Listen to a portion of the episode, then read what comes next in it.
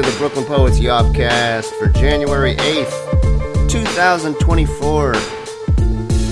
Featuring poet Karl Michael Iglesias leading our workshop and kicking off the open mic. I am your host and MC once again, Jason Koo. The Brooklyn Poets Yawp is a monthly poetry workshop and open mic held at our space at 144 Montague Street in Brooklyn Heights.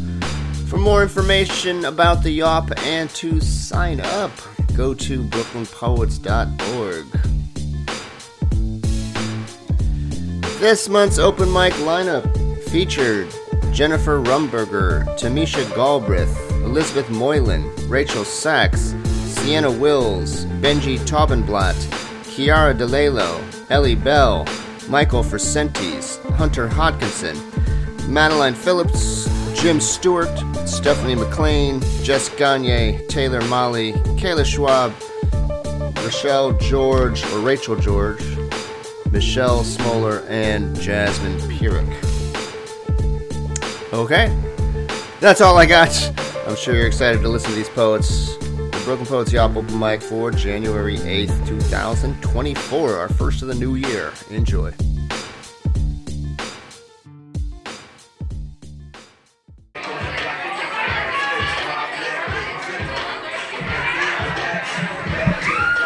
All right, folks, we're going to get started again. Hope you enjoyed your break.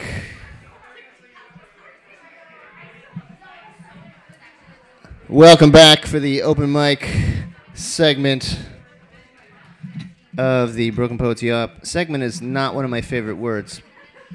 Uh, I wish there was a better word. I was going to say open mic hour, but it usually goes longer than an hour. I uh, hope you've been enjoying the wine in the back. That's wine left over from our gala, so it's like the really good shit that we have tonight. Enjoy it while it lasts. Um, we are back for the open mic. A uh, few uh, announcements about the open mic. If you haven't been here before, or even if you have, it's sometimes good. To I've learned as a teacher over the last twenty. I've been teaching a long fucking time, man. Twenty five years. It's crazy, man. A quarter century of my life I've been teaching. First year writing. if you've ever taught first year writing, give it up for yourselves if you've ever taught first year writing before. Is that it? Nobody else? That was like that was like Darius. Nobody nobody else in here has ever taught first year writing? Yeah, I'm sure that counts. If you give it up for yourselves if you've taught writing at all to like ungrateful children. That's probably a lot more of you. oh my god, it's like years off your life. Like a quarter century will feel like uh, five centuries. In any case, I don't even know why I brought that up. Why did I bring that up? I can't even remember. In any case, oh, I was going to say, like, you can never repeat things enough times because people will just forget um, or just not be listening at all. In any case, here are some announcements about the open mic. Every month we record the open mic as a podcast that we call the Yawpcast. We I was just talking to somebody about their brother's podcast. Uh, and he was like, at the end of the conversation, he was like, "Oh, we'd love it if you'd subscribe." And that's like literally what I'm about to say to you. We'd love it if you'd subscribe to the Yawpcast on iTunes and rate us five stars. It helps more poets find these amazing poets. Uh, that is called the Yawpcast. If you are reading tonight, you will be on the podcast. If you really don't want to be on the podcast, you can tell me afterwards, and we will painstakingly edit you out. That's my encouragement not to edit yourself. We had our poem of the month, poem of the year winner last year. If you remember, if you attended the Words Gala or the poem of the year contest, uh, S.E. Zalalam, she did not want to be on the podcast. She I told me she was like, I don't want to be on the podcast. I was like, what if you win? And then she won poem of the month. I was like, Are you sure you don't want to be on the podcast? then she changed her mind. I'm like, I'm glad you changed your mind. Uh, in any case, you might win poem of the month. So uh, don't be so ready to be like, edit me out, man. In any case, you can if you want, but I encourage you not to.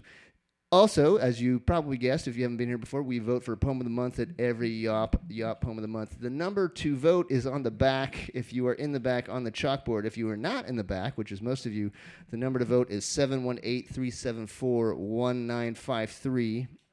Don't worry, I will repeat that many times. 718 374 1953. That is also the Brooklyn Poets phone number. So if you're like panicking in the middle and you're like, what was the fucking phone number? Just Google Brooklyn Poets. You will see the number on Google 718 374 1953. We ask that you wait until the end of the open mic. Vote for the poet. Just tell me the poet's, tell us the poet, tell us, not me, tell us the poet's name, first name usually suffices if you can remember the last name. You might not know how to spell it. Just try your best. It's we've never had trouble figuring. Maybe like once ever. We're like, who did this person vote for? but usually it's pretty obvious who you're voting for. In any case, uh, we will go over the names at the end of the night. 718-374-1953. Every month, the audience votes on the winner of Yawp Poem of the Month that person wins a tote bag. There are not many tote bags left. In fact, there used to be a black one. Those are sold out. There is that cream one over there. That might be the last one. Who knows? but we will order more. You will win a tote bag, and more importantly, you will win a spot in our Poem of the Year contest. That happens the first weekend of December, uh, and that is for big money, $500 cash prize. And the winner of that contest gets to read at our awards gala and have all the good wine, which I just mentioned. 718 374 1953. Vote once for the poet. Don't tell people that are not here to vote. It is really obvious when that happens. you might not think it's obvious, but it is obvious. We get like 10 votes for the same person in like two seconds. Um, I think that is it. Am I forgetting it? I feel like I'm forgetting something. Oh, if you're reading tonight, you get one poem with three minutes max. Please keep to your time. Every now and then, people go over. It's fine. You know, it's mostly fine. if like if the poem is amazing, you're reading for like five minutes. I'm like, okay, this is amazing, even though they're going over. Uh, but if it's like going on like a really long time, we've never had to do this yet, but we might just like physically pull you off stage. That would be super embarrassing for everyone, so just don't push it.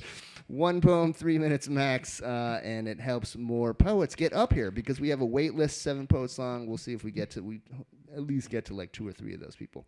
Okay, before we get to the open mic, one more time for Karl Michael Iglesias.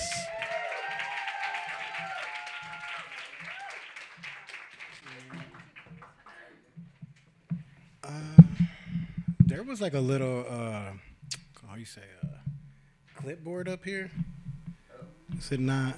Did I, is there not a round? Is that what your phone was? Yeah. We didn't take. There it is. Surprise. Okay. Uh, the right. Hold on. Let me get my shit right. How's everybody doing? We all right? Thank you all for coming back and for staying if you're here, staying um, from the, the open mic. I mean, the, the previous open mic that we had in our little workshop. Um, I'm going to read two poems. They're slightly shorter.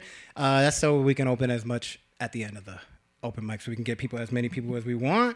Um, but uh, there's a lot of things for you, for those who have just come. Um, um, there's a lot of things going on here at Brooklyn Poets with me involved. Come to one of them, you know what I mean? Um, uh, and it's all very special to me. And this book is, you know, my first chat book, and it's thank you.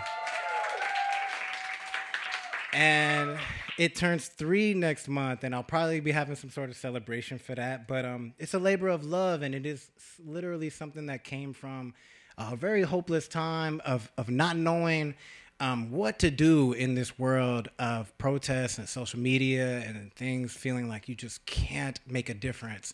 And uh, I, I, wrote this uh, wrote this book in a sense of research and, and, and, and digging into different forms of journalism that were coming out at the time, reinventing them as poems, uh, taking lyrics and, and, and finding ways that they expressed myself as well. Um, and it was a very special creation. So it's something deep in my heart. But I'll read a. I'm gonna read uh, one poem from here, and then a one brand new poem, and I'll get to that in a little bit. Yeah. Okie dokie.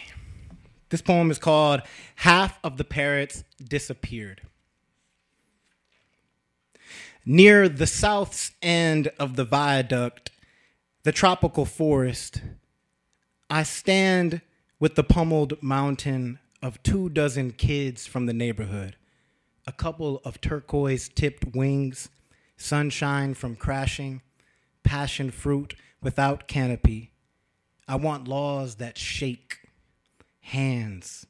I am of the shaken, the ones who recover through gardening, camouflage, a fledgling coalition of churches headquartered at the end.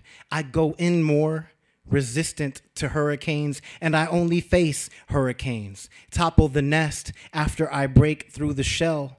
My vital recovery for the species.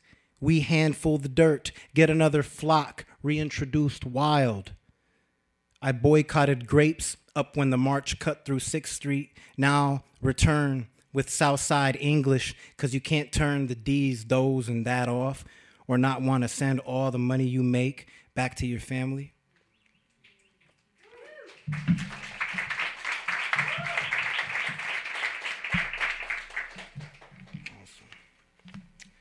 And this poem, this next poem, this brand new poem, is actually from my next chapbook, which comes out in November. And it's called The Bounce. Um, nobody knows that but y'all, which is pretty cool. Secret, so don't tell anybody quite yet. Um, uh, it's called The Bounce, and it's much more personal. This book, this book, Catch a Glow, is much more about a, a, a, specific moment in time and a little bit of a resistance to what was happening in the Trump era with Puerto Rico and Hurricane Maria. And this uh, new book of poems is all about my family and, and growing up a knucklehead and, and um, learning how to be a better man uh, as I grew up and uh, learning how to forget certain things and learning how to learn new things. So it's a little bit about that, and The Bounce is kind of like uh, that experience. Um, this poem is actually a response to the first poem you just read. It was part of a prompt. It was like take a poem that you have written in the past and, and write a part two, basically, a, a response to it a little bit. So this poem is only a couple months old, uh, but it does respond to this. It's called Half of the Parrots Recovered. The block is pecking through the early motions. Showing up was half of the struggle, and the struggle was a beach worth of sand. Recovery is a spiritual process that could fill a Brooklyn tree with parrots, more of a ritual than a protest. The parrots flew in on a journal, entry, and boy, are their wings tired of thinking they can make a difference. The coffee seems to be a part of this revolution too, and the summer sidewalk has begun to crawl. The trees we got last year have become neighbor kin and have dressed up in migrating quill. Outside my window are thousands of childhood days that follow me in technicolor plumage. They have filled the trees like sap. These days I collect and repeat as folklore. Every branch is reaching out to affirm the self. And who am I to deny who I am? Every branch is filled with potential flight and a history of beaks that intend on laying low until viejito. That repeat name after name after name after name after name after name after name, saying a prayer for a boy who died in a protest in Milwaukee for the right to righteousness. Another says a joke about imposter syndrome. One repeated it unknowing of its place of origin. Another repeated it, and the truth made it burst angels like a pillow fight. One is repairing their Spanish as they speak. Thank you all.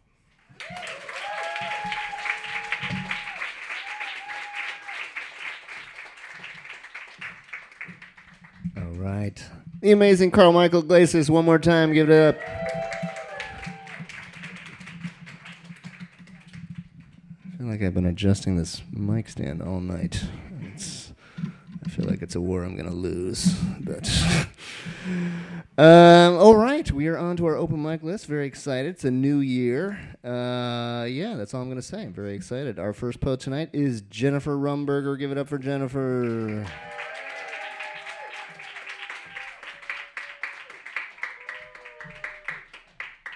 Hello. Um, it's about my third time here. Um, super excited to be here. Yeah. Um, so this is a new messy one. Um, it's called United 396 to Chicago. The bodega's aluminum door cracks the night through the open window. Official call of a Manhattan dawn.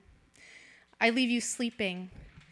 Cold breath on the Lexington sidewalk, earbuds in, kind of blue. It helps the city sing to me. I don't want you to leave. Yellow windows with sleepy pastry clerks. A guy picks his nose in the Starbucks line. White clouds eject from winter pavement. Dogs in the park with no owners, like they, too, are alone. Most days I text you, but this week you're here, making me dinner with spinach. My old friend Alexis sends me jobs in the Midwest. I could walk among the brutalist buildings and sit under the fluorescents there, too. And you would be home, and I would, we would be home. But what would that say for adventure? My steps take me toward pink light, another office in another town. I'm still trying, I guess. My heart still beats for the unknown, but I miss your sandwiches. The office break room has free ramen noodles. I'll die a slow American death. Choke on carbohydrates made in a machine somewhere I'll never look up. Do this until tomorrow, until maybe the day after, until the time comes to grow up, to go back, or stay. Or we could stay, and somewhere, maybe somewhere, we'll be home. Thank you.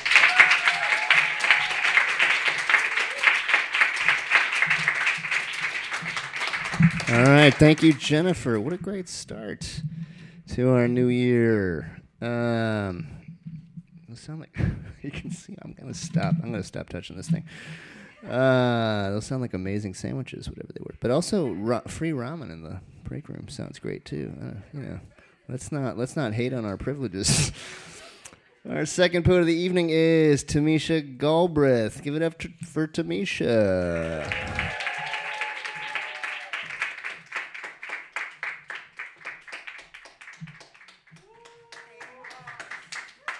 Hi everyone. So this is my first time. Um, obviously, I was here before, but um, so co- so to continue the topic of love, I wrote. Um, it's so um ironic because I wrote a poem um about last year, and it's called Love. Okay, here goes something.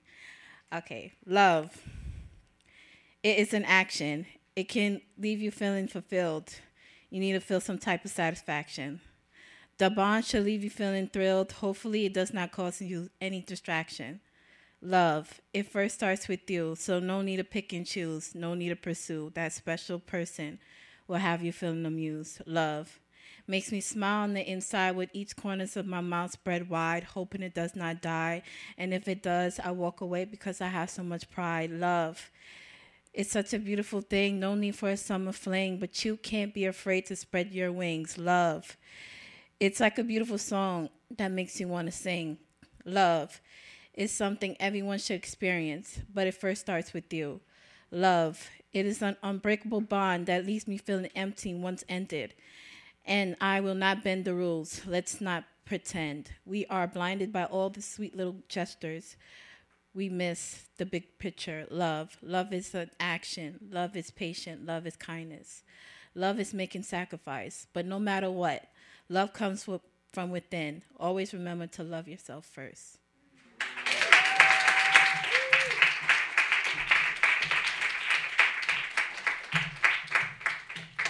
Okay, thank you, Tamisha. I like a love poem. Um, has anyone seen that new series with Idris Elba called Hijack? Has anyone watched that? It's on Apple TV. Yeah? One person. Did you love it? exactly. yeah, yeah. Did you ever watch that show 24 with uh, Jack Bauer? That's what it was like, just like a seven part series, but I thought it was fucking amazing. But I was I just mentioned this because you know, you when you have kids, you realize how much you love your kids when you see like parents with kids in like a mortal situation. There's like these two parents who are like bickering the whole f- film and then like the plane is about to go down and they're like trying to like talk to their kids as if nothing bad is happening and I just started like sobbing. I was like I was like, wow, I am a new man. that would never have happened before. Uh, our third poet of the evening is Elizabeth Moylan. Give it up for Elizabeth.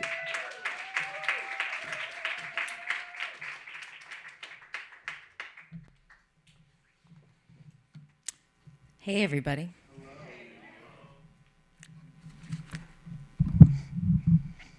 Sorry to keep adjusting. All right, here goes nothing. The eternal female. The following exhibition demonstrates the weakness of the female mind. For too long, the female has driven man to despair, to folly, to softness. No more. Their elimination from the social order should be complete within the next decade on the main world, within the next two in the outer colonies.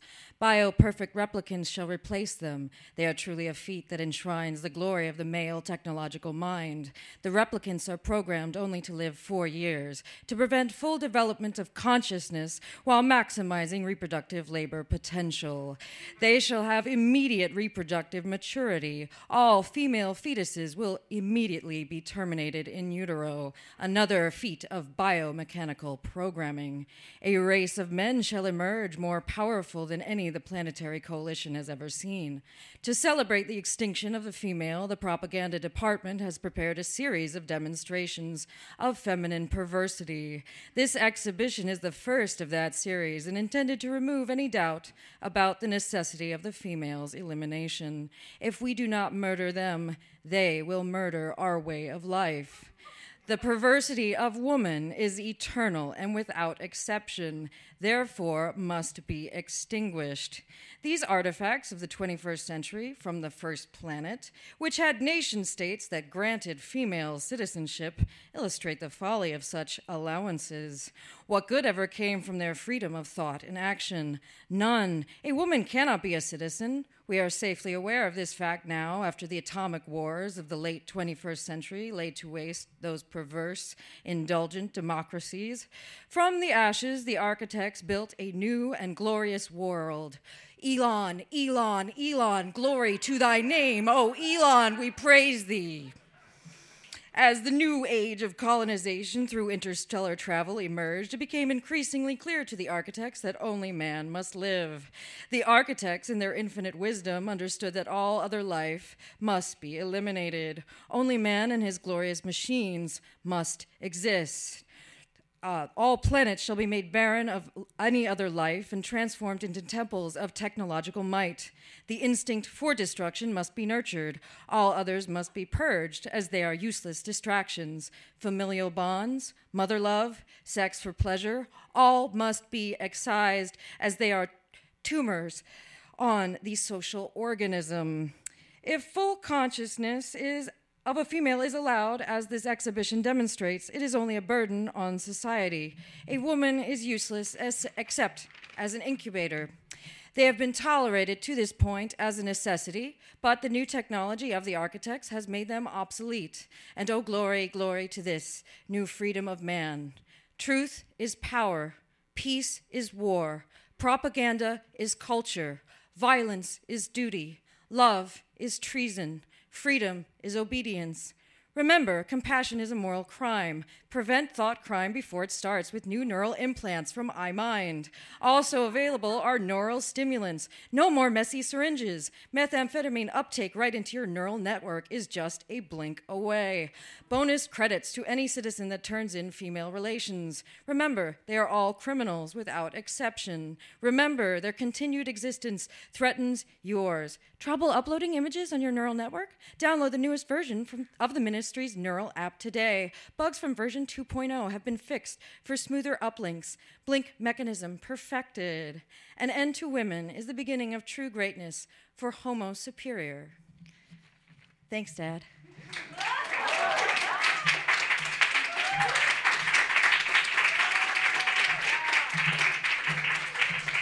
All right, great stuff. Thank you, Elizabeth. Yeah, that was awesome.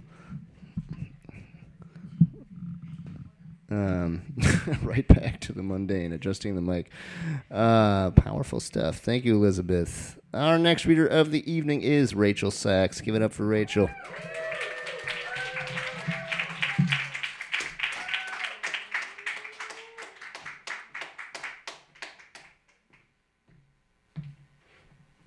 Hello, this is my third yawp and my first time sharing a poem about a breakup.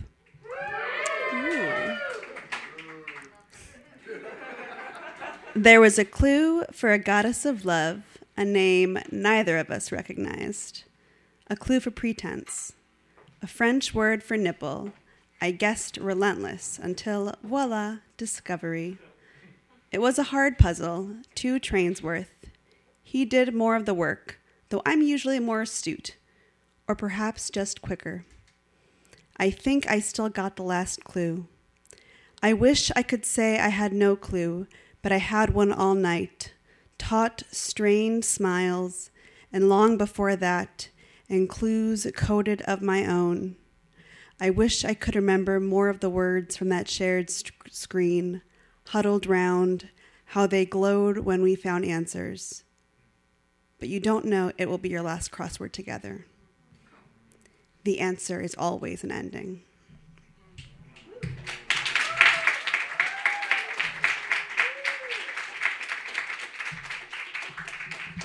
All right. That was tough. Um, I think I probably laughed when you did the. Cry. It's like I when I get sad, I laugh. So if you, hopefully you weren't offended. But uh, now everyone knows. If you hear me laughing, it's often because I'm like, "Wow, that was really sad." Um, did anyone else? Did anyone break up on New Year's Eve? Are you serious? Madeline Phillips, do tell. Okay. Yeah, that sucks. Well, you can tell us all about it when you come up here to read your poem. Our next poet of the evening. Our next poet tonight is Sienna Wills. Give it up for Sienna.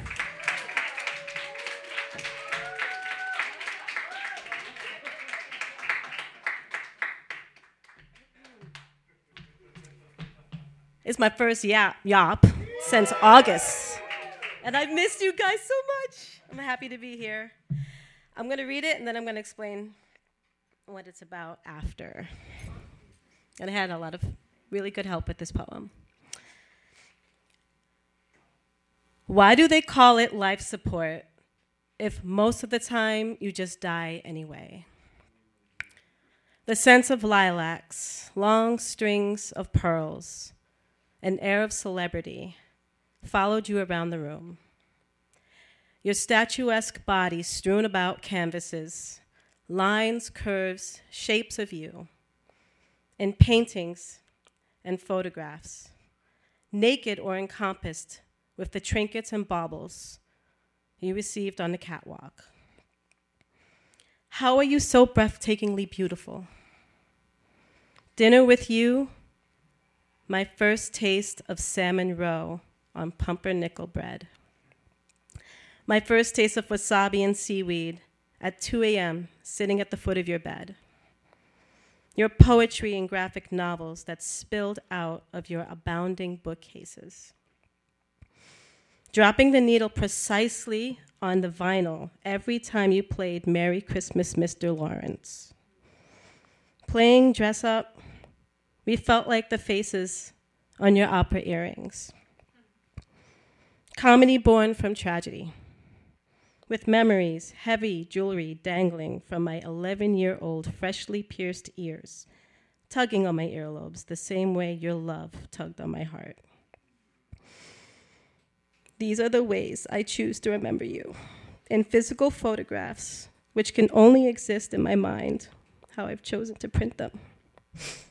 I lost my aunt a few days before New Year's. She's the reason I know poetry, and I just wanted you guys to see her face. Thank you.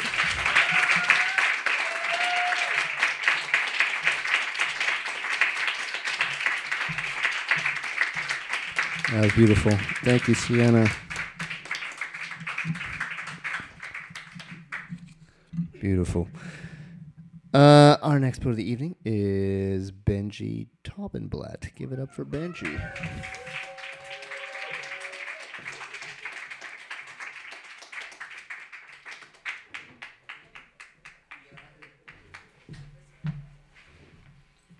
Hey, my name is Benji. Um, this is my second yawp and first time.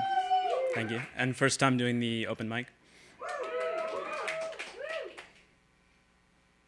This poem's called Strange. You make me strange, something unfamiliar. When I speak to you, my lips are odd, clumsy like children. When I look at you, my eyes are distant, something far off. When you touch me, my skin is completely foreign to me, my entire body unknown.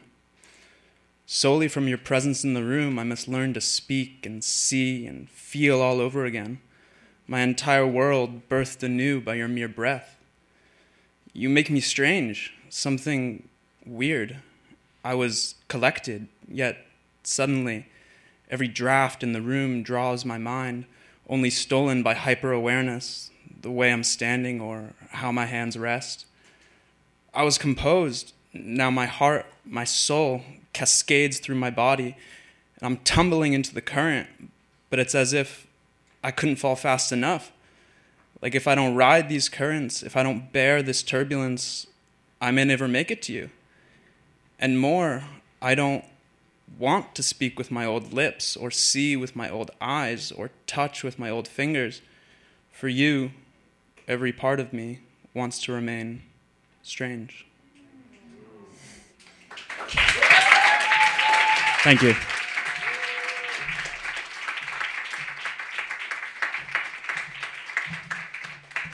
All right. Thank you very much, Benji. On deck is Ellie Bell, our next reader of the evening, one of our Yawp Poem of the Year finalists last year. Give it up for Kiara DeLelo.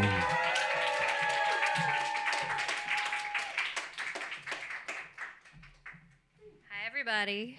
Hello. I'm Kiara DeLello. Happy New Year. There's a couple of things that I just want to say before I read.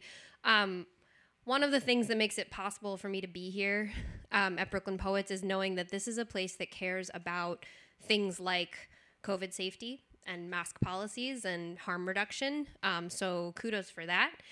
And um, the other thing that makes it possible for me to be here lately, especially, is that this is a place that cares about Palestine and liberation. And I just want to say to all of you please don't stop talking about Palestine. Please keep doing whatever you've been doing or do one more thing than you've been doing for a ceasefire.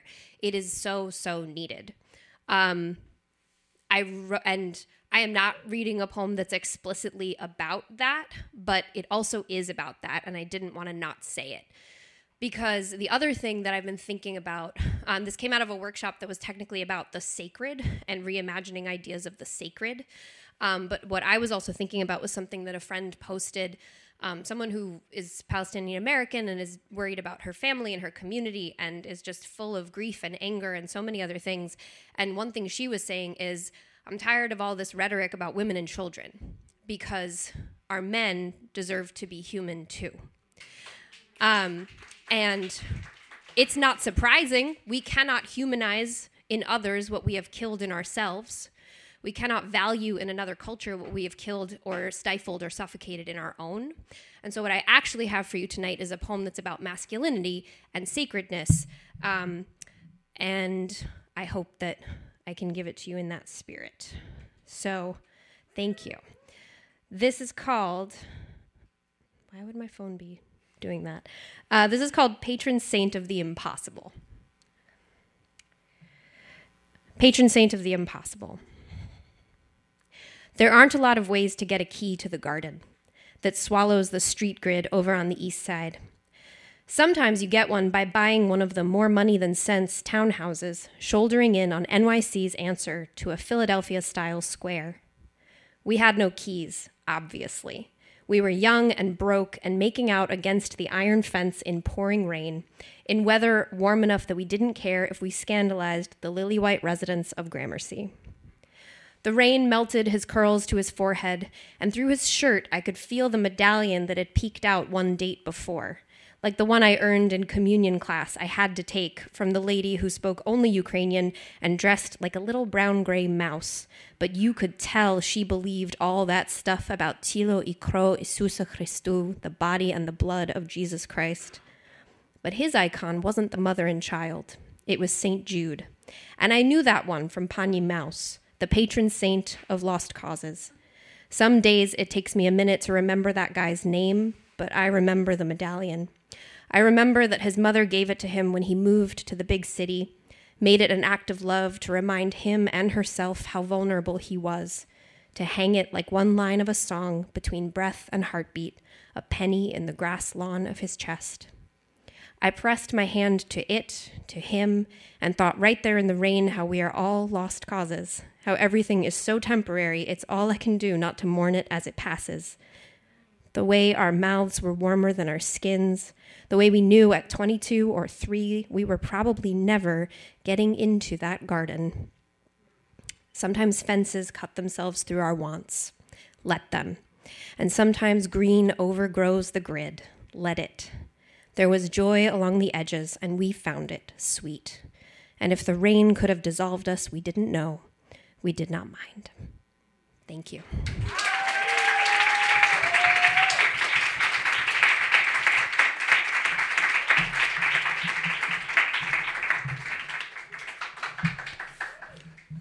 Thank you, Kira.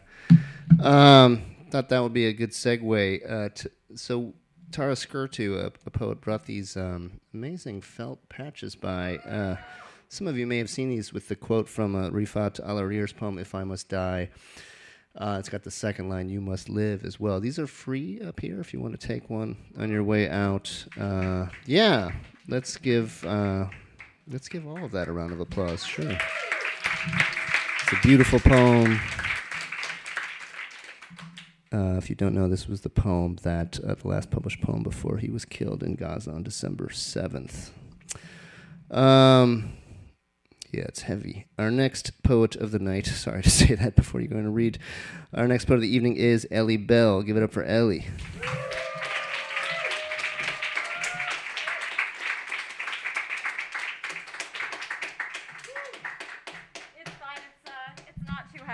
Is is partially to do with Palestine, so.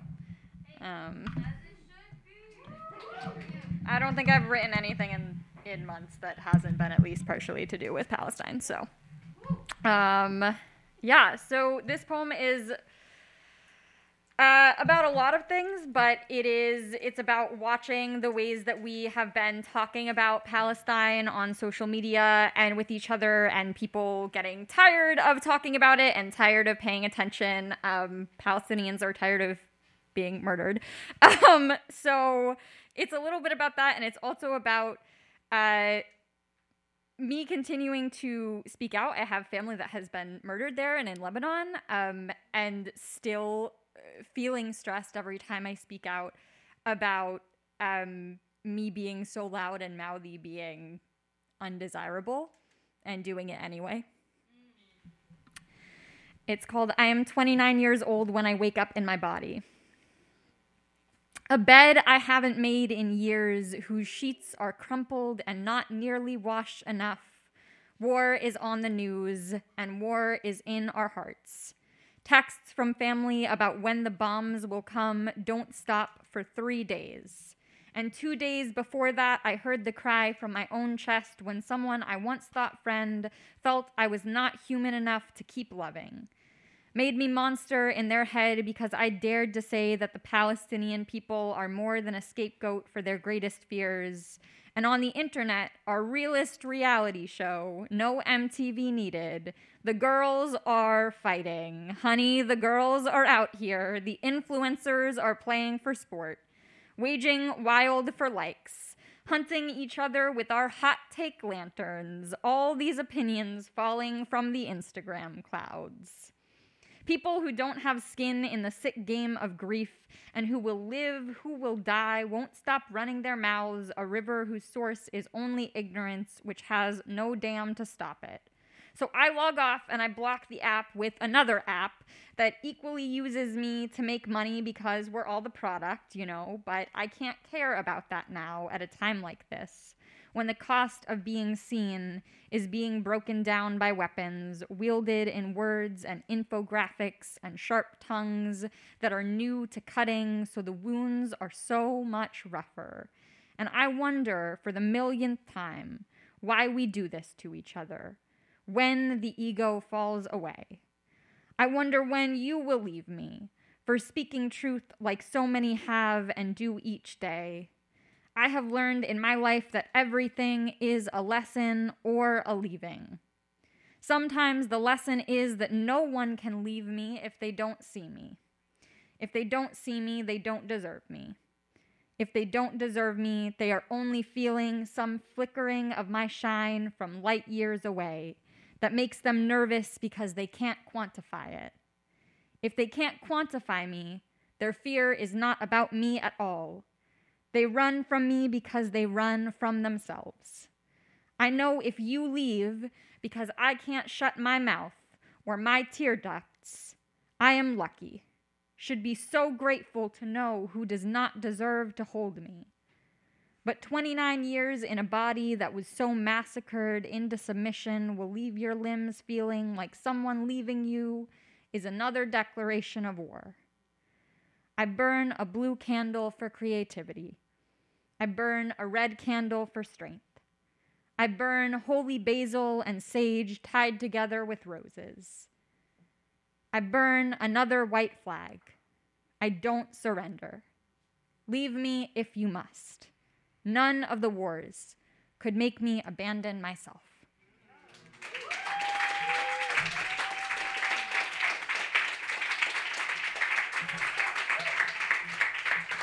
Thank you, Ellie. That was awesome. On deck is Hunter Hodkinson. Our next poet of the evening is Michael Fracentese. Give it up for Mike.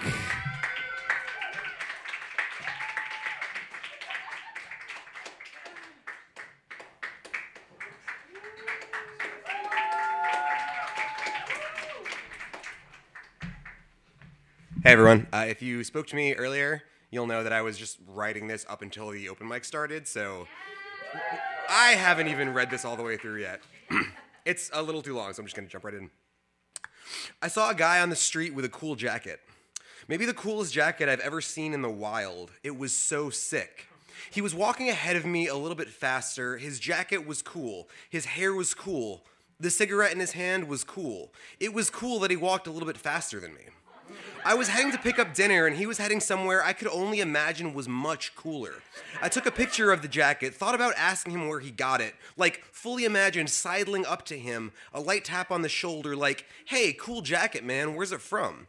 Imagine the feel of his shoulder through the material and the tone of my voice, the way it gets a little deeper when I talk to a man.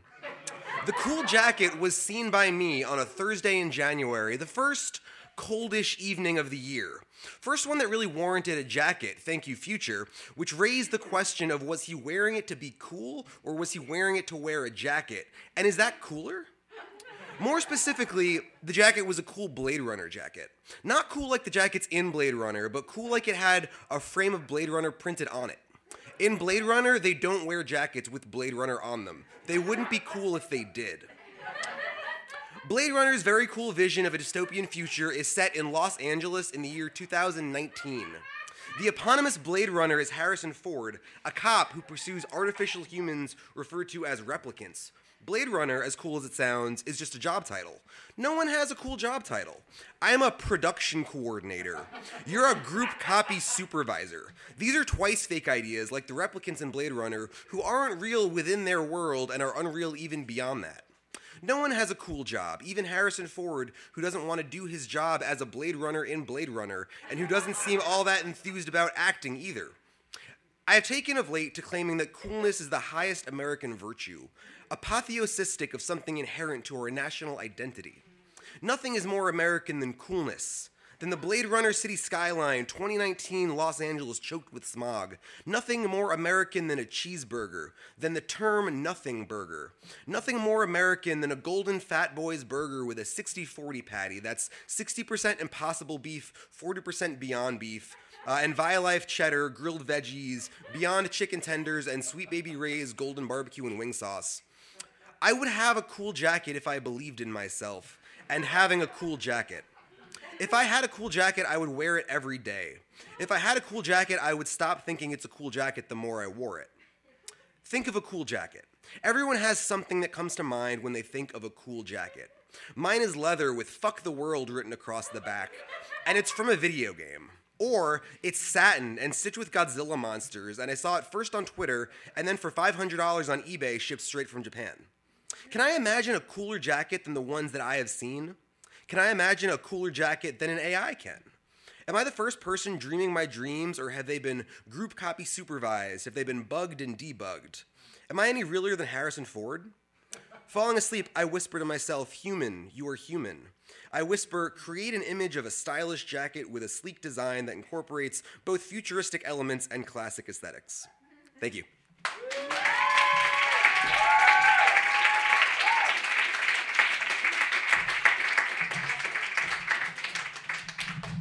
God damn. Uh, some good shit, Mike.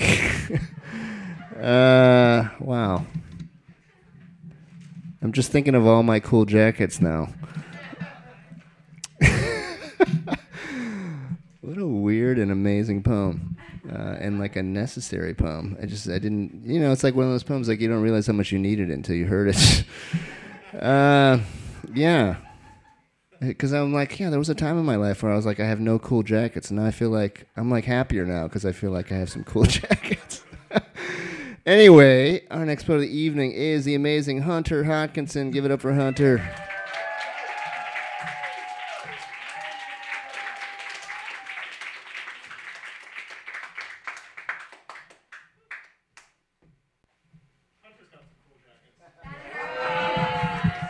That poem was so funny, but I'm ready to kill the mood again. tonight, tonight I bring another sad father poem. My Trump supporter father. That's the poem. Thank you. No. So uh, this poem is called Squirrel. Nights my father dragged me to his buddy's house. I am trapped and waiting to be spoken to. So, squirrel, what are you learning in school right now? My head whips around like a doorbell dog. I can't tell him my favorite part of fourth grade is playing Roblox, so I say division and show him nothing can be, can be divided by zero. Huh. Cool, squirrel. Yeah, fuck Obama. Talks of government takeovers. Don't tread on me, snakes slither. I count the seconds for the banter of illegal immigrants and faggot cocksucker Democrats to end so we can go home, sleep the whole way. I know it isn't true. No, to never believe the damn Guatemalans are nothing but humans who also need jobs to survive but I nod my head and laugh when they threaten ass whoopings if I ever grew up to become a liberal. No, Dad, never. Thank you.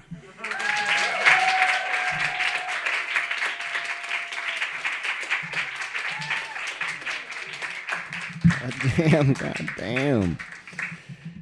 Uh, wow.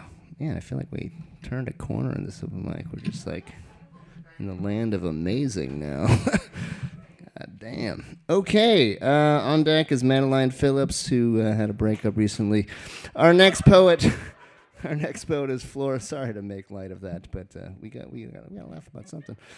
Uh, our next poet of the evening is Flora Midwood. Give it up for Flora.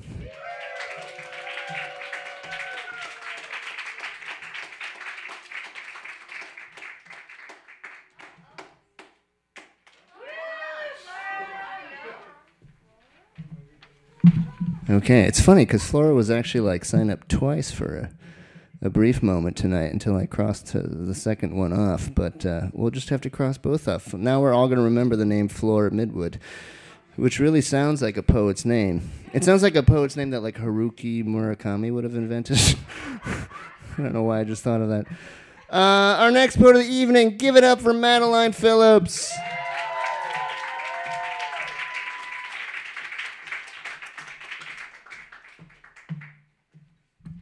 Okay, not to make further light of my breakup because I'm still really sad about it. Um, but I am polyamorous. Sorry if that's TMI. So I do still have a boyfriend. So it's not the worst. But just, you know, being a Libra, balancing joy and grief. Okay, this is called Floaters. A spider drags a line between us.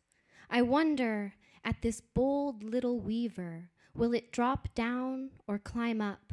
My eyes trace its translucent thread. Sleep seems the pillow to your cheek. Faces hiding in the headboard reveal themselves. I sit up too fast. Sparkles school and scatter like fish. Dust motes dissolve into halos. A blink, and all is clear again. You've wrapped yourself in the top sheet. I have lost sight of the spider. I get up, grind coffee, fine brown flurries, remind me of the floaters you say you see all the time. What does that look like? The black mark before the cut in the corner of an old movie in everything? Or Uncle Rocky's ashes tossed like confetti against the wind? I still can't blink him away. I step outside, lift my hands to the sky, pretend to pull apart a cloud, press down on my eyelids so hard I remember passing a flask of whiskey years ago at a planetarium light show.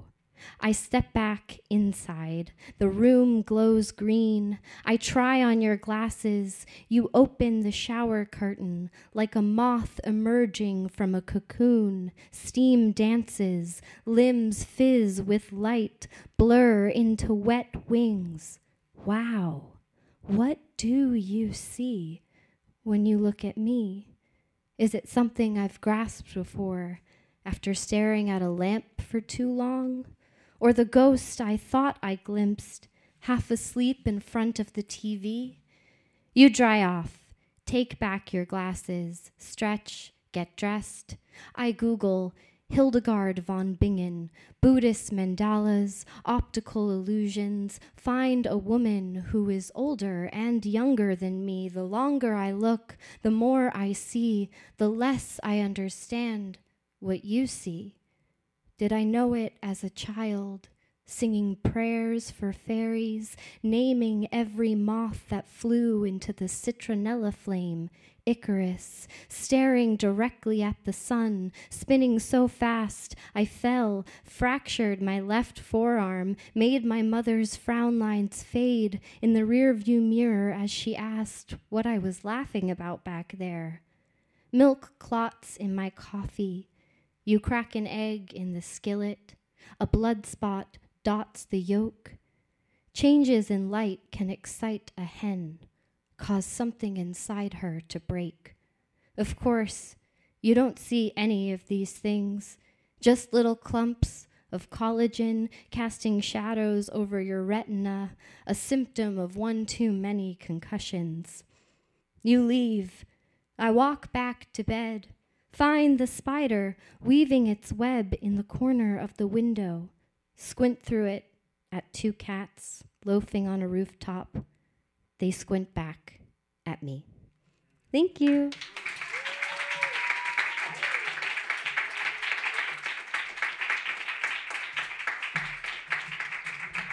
All right, thank you very much, Madeline. On deck is Stephanie McLean. Our next poet is Jim Stewart. Give it up for Jim.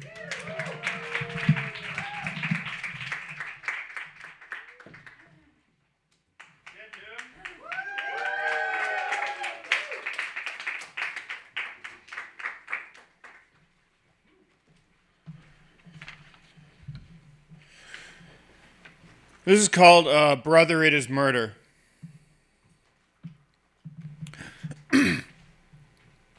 My lungs knew life from the wind here once, but I have but have forgotten the altitude.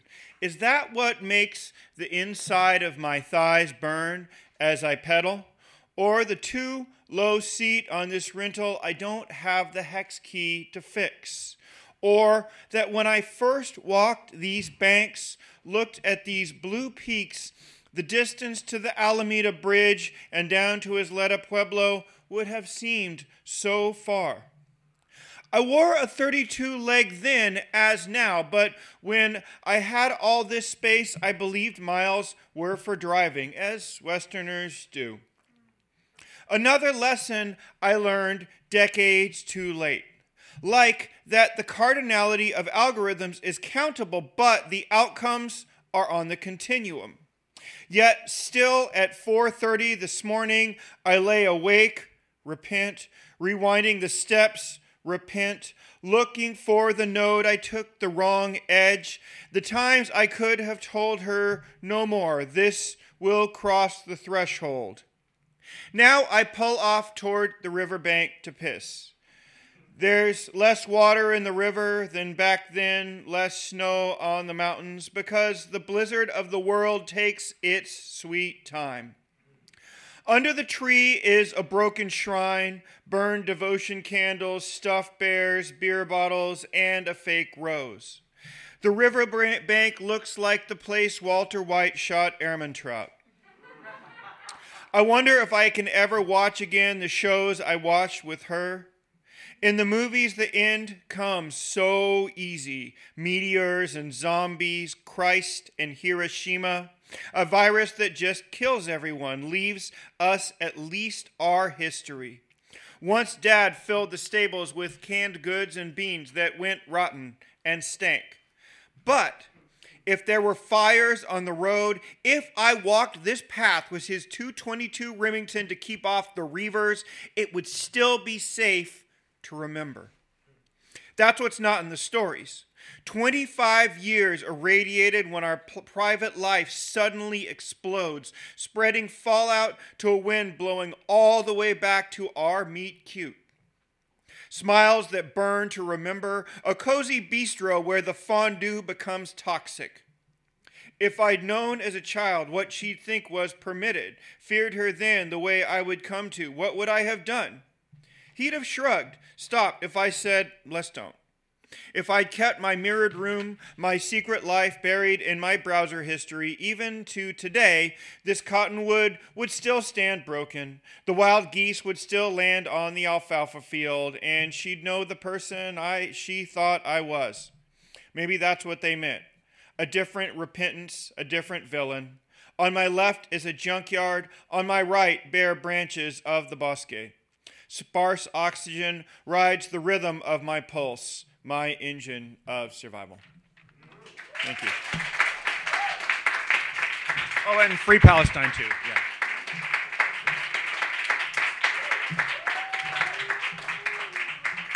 Thank you, Jim. I think you've got it all. Our next poet of the evening is Stephanie McLean. Give it up for Stephanie.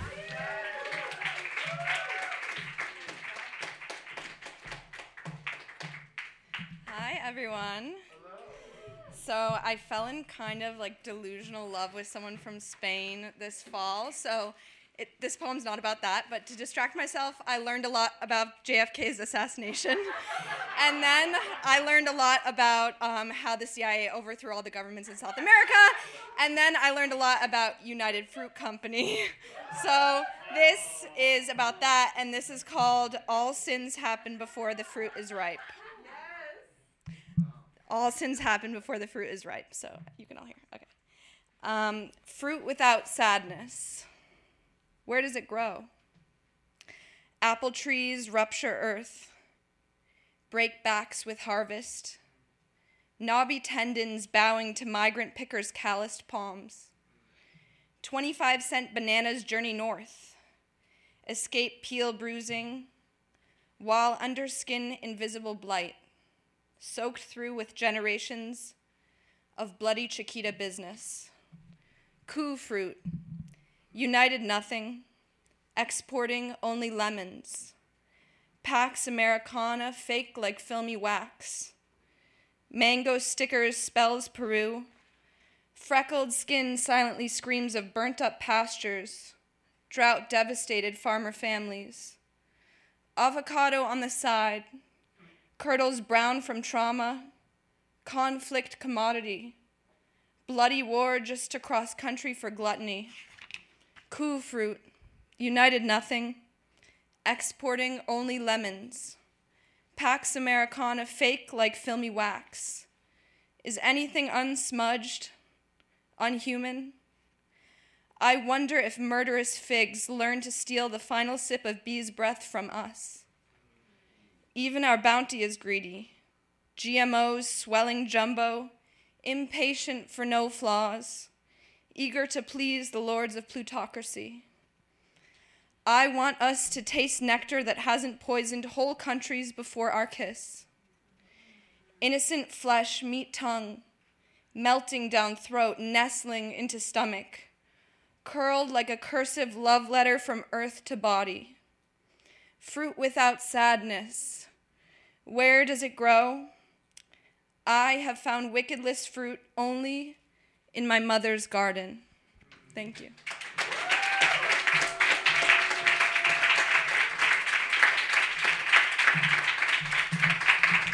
Thank you, Stephanie. Uh, that intro was is like another poem, and almost as good as the poem itself. Uh, I assume you you meant coup fruit like C O U P, not K O O, which is my last name.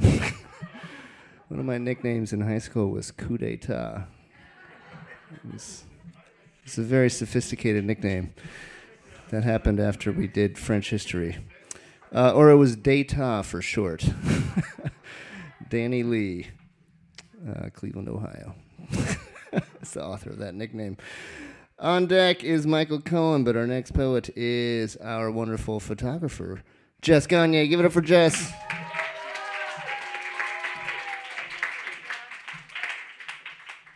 Yay! January, yeah. Um, okay, it's called First Thought, Best Thought because I have not edited it very much. While taking a video one minute long of the ducks in the half frozen water at the park, a snowflake shaped snowflake landed on my warm hand, and I watched it melt. It's a new year again, and I'm living life and time tra- um, oh, I'm living life and time traveling in this temperature, feeling half frozen and half flighty too, like I can only swim so far before I have to lift off a little. So I lift my thumb and shift my focus and wonder if it wasn't actually a death wish you had, but a wish to live, to banish the fear of death and know that every day is one more, a bonus. Because I also wish for that sometimes. And I see how you might confuse the two types of longing for something else without actually wanting it. And then, on the way home in the mostly empty park, I'm walking down this snowy hill like I am in charge, not gravity.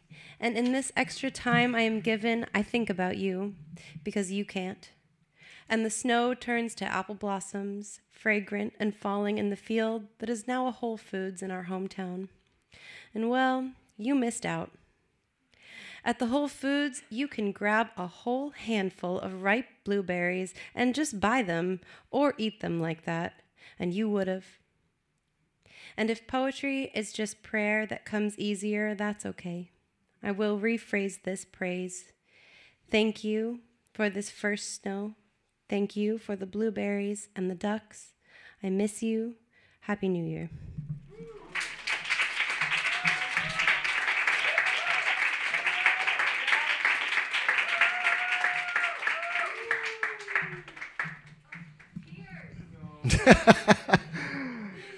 great. Tears. Doing this yawp for 12 years. Never heard anyone say that before. Tears. That's amazing. Uh, lovely poem. Thank you, Jess. Our next poet of the evening, as I mentioned a little earlier, Michael Cohen. Give it up for Michael.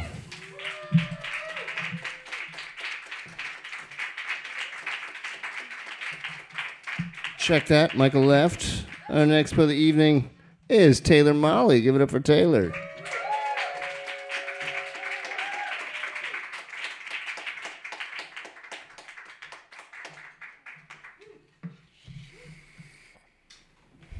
God, what a pleasure. I can do this. I can do this. I've never been at a poetry reading before.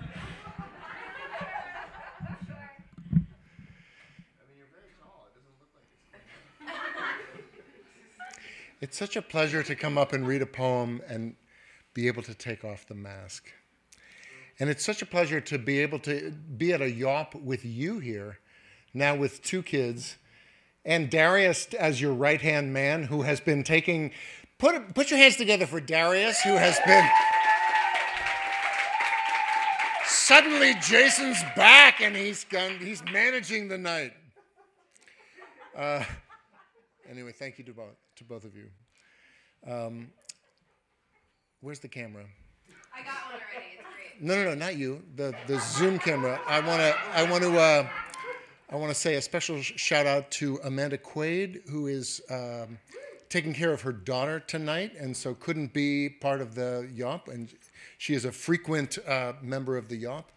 And also to Kevin David Lamaster, who is watching from Kentucky and he was one of my co-editors of a project this earlier this summer and he said i can't believe i got to ra- read on that stage in july. And it was not a dream kevin. You you were you were part of this and we all know that we are lucky to be here and uh, tonight. And here is a poem um, I was in a workshop recently where the prompt was to respond to the following bit of self help. When you have a difficult thing that you need to tell someone, you might think that the best thing to do is to just say it, hoping for the best and bracing for the worst. And that's almost right. You just have to do it not in that order. Start with your greatest fear shift to your greatest hope, and then say the difficult thing. So, this is called My Greatest Fears. My Greatest Fear.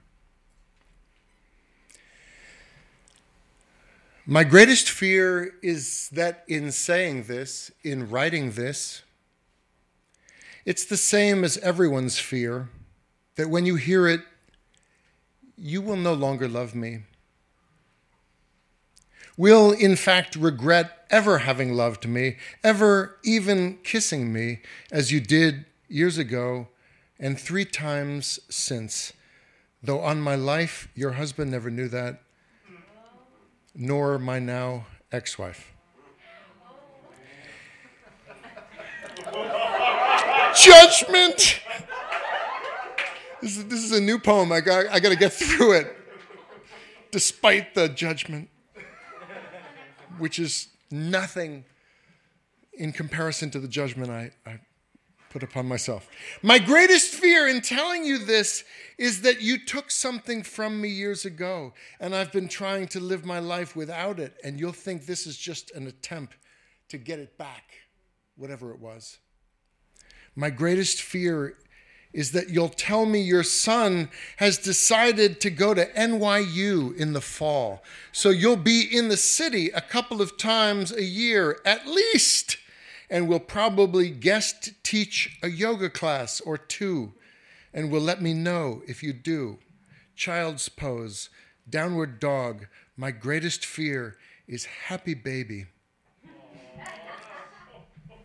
My greatest fear is your lips the warmth and the wetness of your mouth, which is to say, my greatest fear is my own goddamn dick. It's being betrayed by the hardness of my own body. My greatest hope is for you to feel the same, to want, to crave, to pray, to need the same, to swim once more in the twin blue terror of your eyes, which is to say, you should never tell anyone that they were in your dream unless you want them to think that you want to fuck them, which is cr- a crazy coincidence because I dreamt about you again last night. You were doing yoga. And here it is, the thing I have to say to you, what drove me to the page today and to the mic tonight. I am yours. I am still yours. There has never been a time that I was not always yours. And I swear to God, whatever it was you took from me years ago, I think it would be best if you came back and found me and kissed me and just took the rest.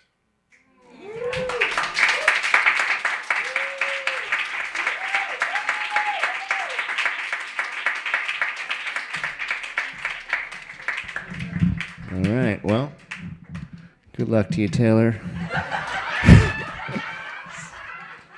getting, getting through the rest of the evening. that was an amazing last line. Took the rest. So uh, some of you may have taken Taylor's drop-in last fall. It was called, "Saying the Quiet Part Out Loud." I don't know if you wrote that with your students in that class, but clearly you demonstrated how to do it. Uh, well done. Uh, we got time for a few more poets. Going to get to a couple poets off this wait list. Uh, on deck is uh, I think it's Rochelle George, uh, but up next is Kayla Schwab. Give it up for Kayla.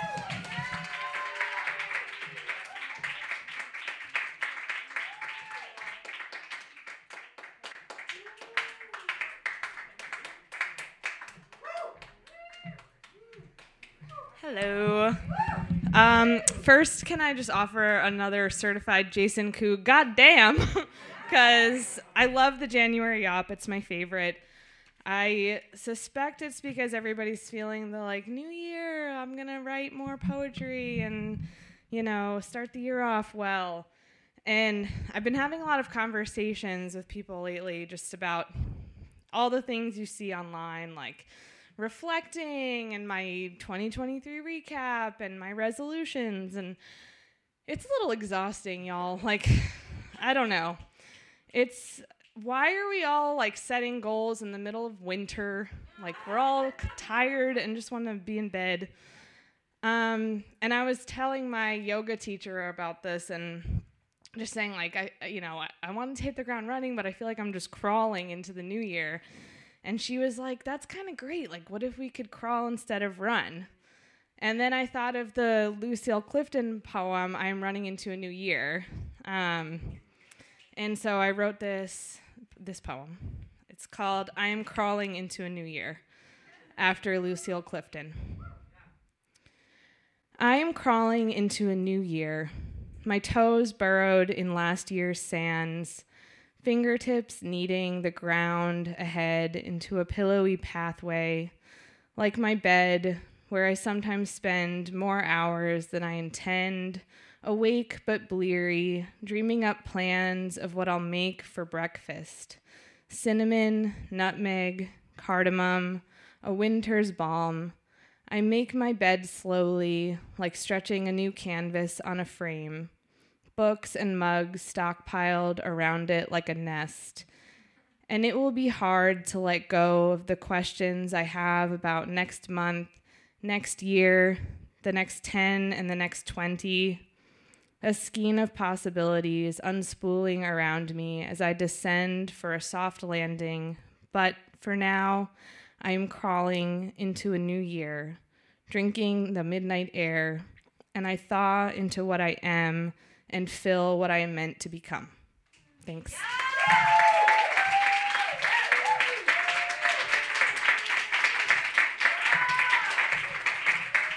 Okay, great. Thank you. Midnight Air. I was telling someone before the yawp that uh, you know when you're a parent of two kids, start celebrating New Year's at 8 p.m. You know, so I consider it a win if you got to celebrate at midnight. Um, our next poet, I don't know if it's Rachel or Rochelle. You can correct me when you get up here. Is it uh, Rochelle George or Rachel George? Rachel George. Give it up for Rachel.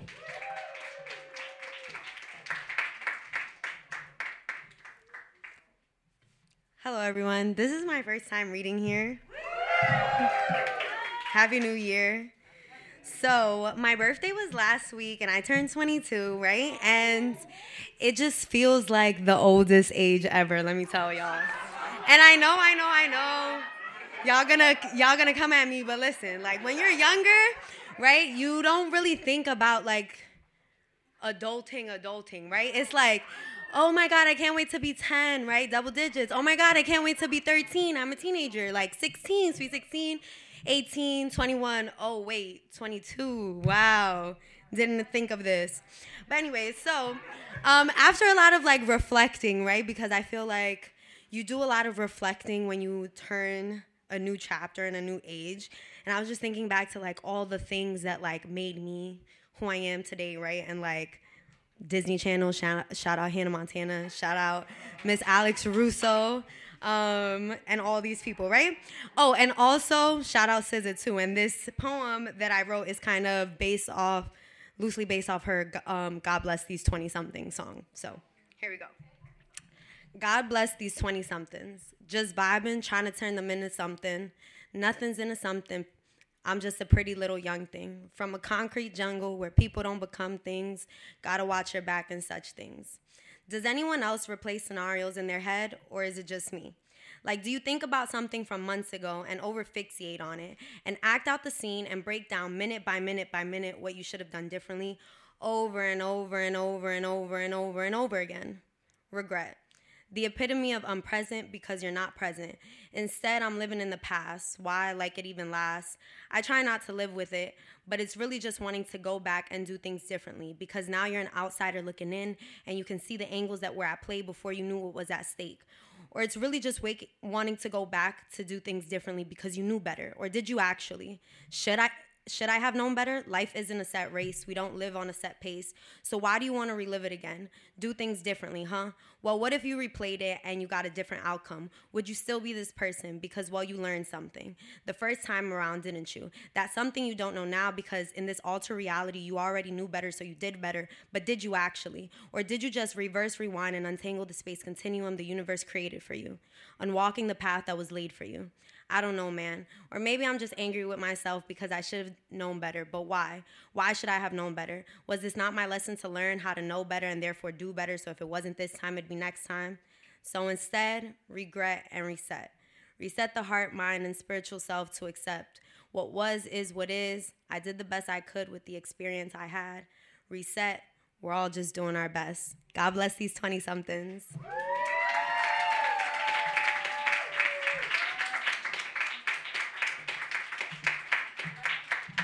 All right, thank you, Rachel.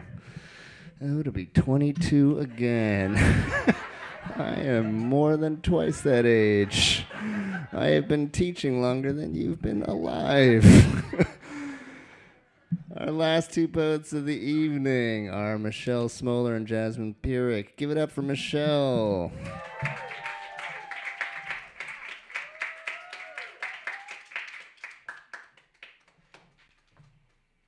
Right. Hi, this is my second time yapping and my first time at open mic, so. All right. Wake up. Wake up! You're okay. The bud's in full bloom now.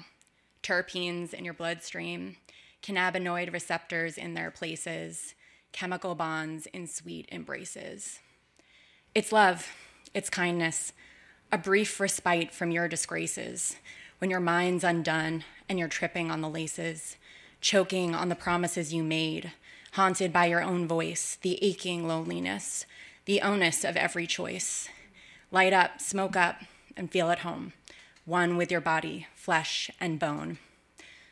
Forget the hours trapped inside your mind and how your cry seeped out your perforated lung and made no sound. How many breaths you'd trade when death lingers on your tongue, when living is violence and tomorrows are the reason you're afraid. Escape your fate. Inhale. The flower is forgiving. Exhale and let yourself be saved. Raise the flame and burn away the poison ink tattooed onto your DNA. I know you're tired, so find relief. Paint yourself with oil and with keef, and let the plant infuse you. Fuck the pity and indignities that bruise you. Find grace among the aromatic earth, the root and leaf, the seed and stem, medicine that's of no worth to them. And for a moment, be at peace. Remember, you are more than your disease. That once you were a girl who dreamed of more than having dreams.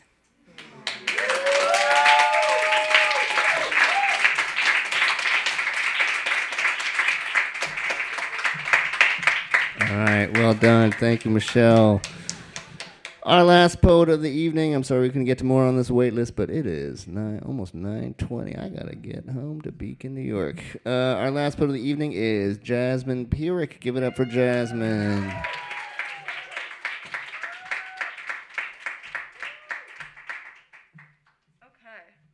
I keep sneaking in here as the last yawper. This happened last month, um, where I'm like, okay, it's not gonna happen today, and then here I am. It was meant to be. Um, so this poem is very new, and it came from a workshop that I took recently that I didn't like very much. It wasn't at Brooklyn Poets.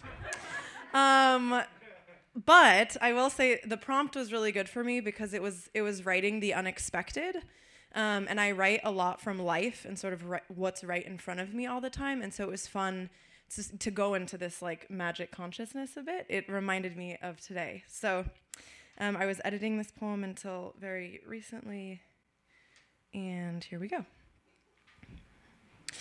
January in Brooklyn. I blink myself conscious, recognize the textured ceiling, the crack after a repeated leak my super keeps promising to fix. It's morning. I am happy to be awake. I am always happy when I wake because coffee comes in the morning time. I go to the kitchen, dump yesterday's leftover liquid into the sink. It swirls down the drain. Every day, I make more than I need. Enough, let's say, so that if someone were to arrive at my door, I'd be able to say, Coffee? I've just put a fresh pot on.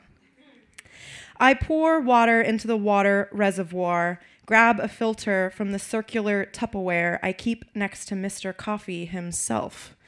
I never measure the grinds with a spoon. My method is simple and haphazard, but it suits me. Open the bag and dump. Today, when I tilt the bag, expecting grinds to flow, as they usually do, a strawberry, yes, a ruby red strawberry tumbles out of the bag. Ripe as the berries I'd pull from my parents' hot California soil mid-summer. Grinds have kissed the berry's flesh all over, the same way dirt get, gets handsy after a good rain. I look in the bag, just more grounds, a modest harvest, it seems. I grab the gal's green hat between thumb and forefinger of my left hand, gently dust her with the tips of my right fore and middle fingers carefully so as not to bruise her delectable dermis. Now, I can't tell you why, but just now I decided to close my eyes, bring the berry to my nose. Nesquik strawberry milk? I'd buy gas I'd buy at the gas station across from my mom's office. Too young to cross the busy street alone, but I did anyway. After school snack. The jam my dad slathers with extra butter on potato bread toast.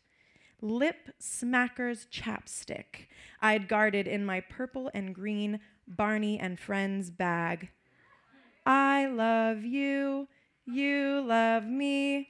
We're a happy family with a great big hug and a kiss from me to you. Won't you say you love me too? I bring the red, fleshy fruit to my lips, sink enamel in. Pink juice seeps into the pockets of my cheeks. A bit escapes the loose seal of my lips. A blush trail descends my jowl. I taste the sun that warmed that berry ripe. Hear the sprinkler my dad used to attach to the hose. Chit, chit, chit, chit, chit, chit, chit, chit, chit, chit, chit. Do you remember running through one of those too? I see ants and aphids, hands on hips, huffing and puffing at their harvest, lost to my greedy gob. I open my eyes, and to my surprise, there is only a wet mound of grounds propped at the tips of my gathered fingers, bitter grit on my tongue. I scan the countertop for the lady's green hat, bearing my teeth marks in her topmost white flesh. No such thing. I shut the lid to the coffee pot, hit start, and move to the couch I've positioned just right, so that as I sit, I can stare out the window, hang on to the thread of blue sky dangling between buildings while I wait for Mr. Coffee's gurgle to deaden. His signal, it's time. Thank you.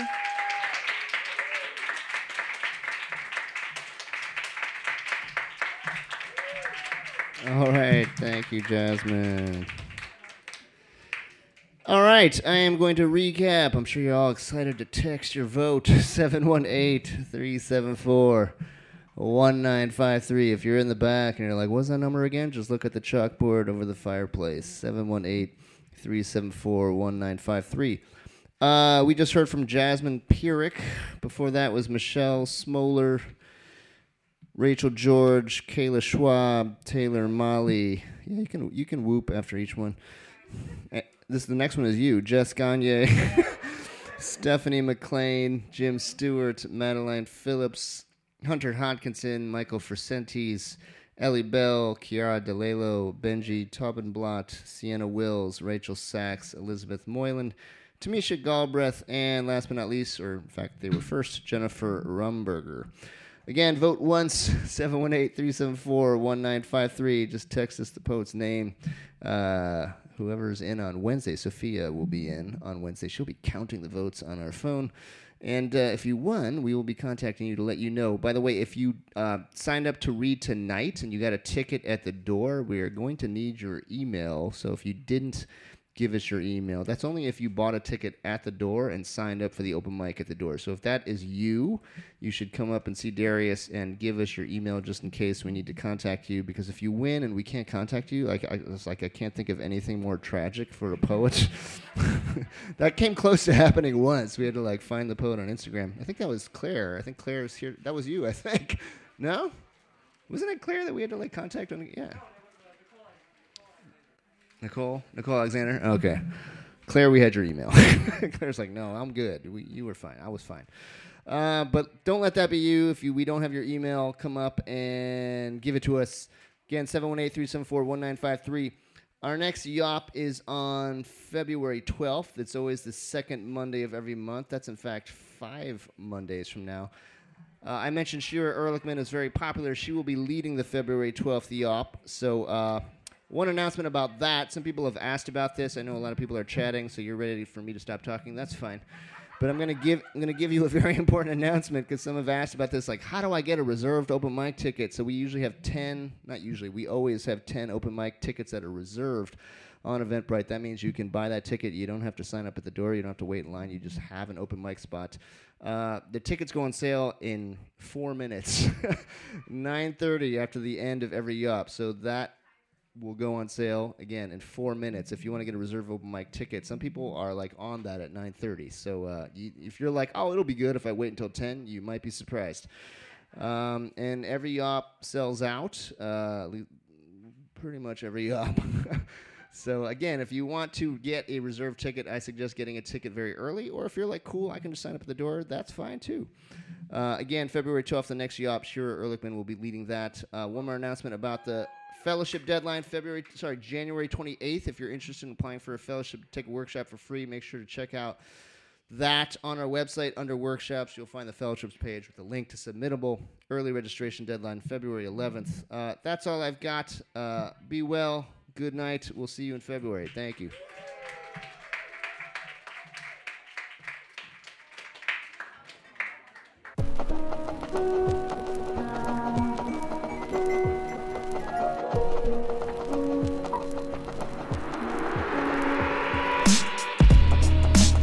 Okay, there you have it. The Brooklyn Poets Yawp open mic for January 8th, 2024. Our first Yawp of the new year.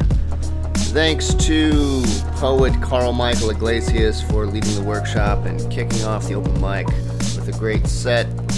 Karl uh, was our featured book club author this month. In fact, he just had his Meet the Author session on January 20th and he is teaching uh, not only a drop-in class for us this season, but also a uh, two-session workshop. The two-session workshop is called Lost and Found Poetry, and uh, the drop-in I think is called In My Feelings, if I am not mistaken. I am literally, you think I'd be prepared when I do these podcasts, but I'm not. Uh, I'm looking at our website right now. Yes, it's called In My Feelings Poetry and Touch. You can find out more about uh, that drop in class and workshop at brooklynpoets.org, as well as all the other workshops and drop in classes we are offering.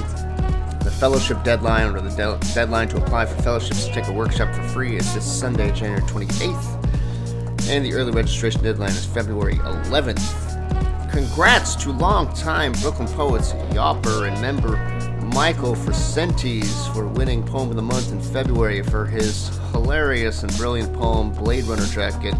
Uh, a truly unique poem, one of the most original poems I've ever heard at the Yawp. Very excited that Mike won.